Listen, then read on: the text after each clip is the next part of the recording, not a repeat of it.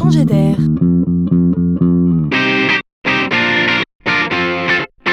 C'est la chronique de Laurent Collen. Que de temps passé sur nos écrans on peut clairement parler d'addiction, même si nous sommes consentants. Alors on s'en doute un peu, hein. ce n'est pas très bon pour notre équilibre. Qu'on le veuille ou non, ce comportement augmente le stress et chacun de nous le vit plus ou moins bien. De plus en plus on parle de déconnexion, on recherche un état de bien-être, on recourt au yoga par exemple, mais aussi parfois à la méditation. Rien de mieux, paraît-il, que de s'arrêter un instant pour se connecter à soi-même, à son corps, à sa respiration et retrouver une forme d'apaisement.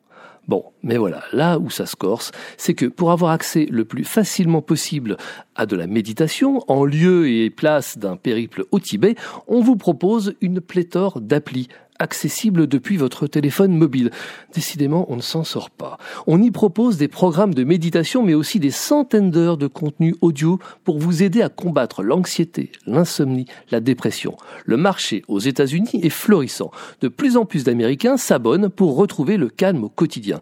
La France n'est pas en reste. On y découvre des applis comme Maman Zen, Petit Bambou, Pleine Conscience ou bien même Imagine Clarity, conçu par le moine bouddhiste Mathieu Ricard en personne. Pas de vie sans mobile. Nos écrans font donc le mal et le bien. Alors ce qu'on nous propose ici, c'est de guérir du mobile par le mobile.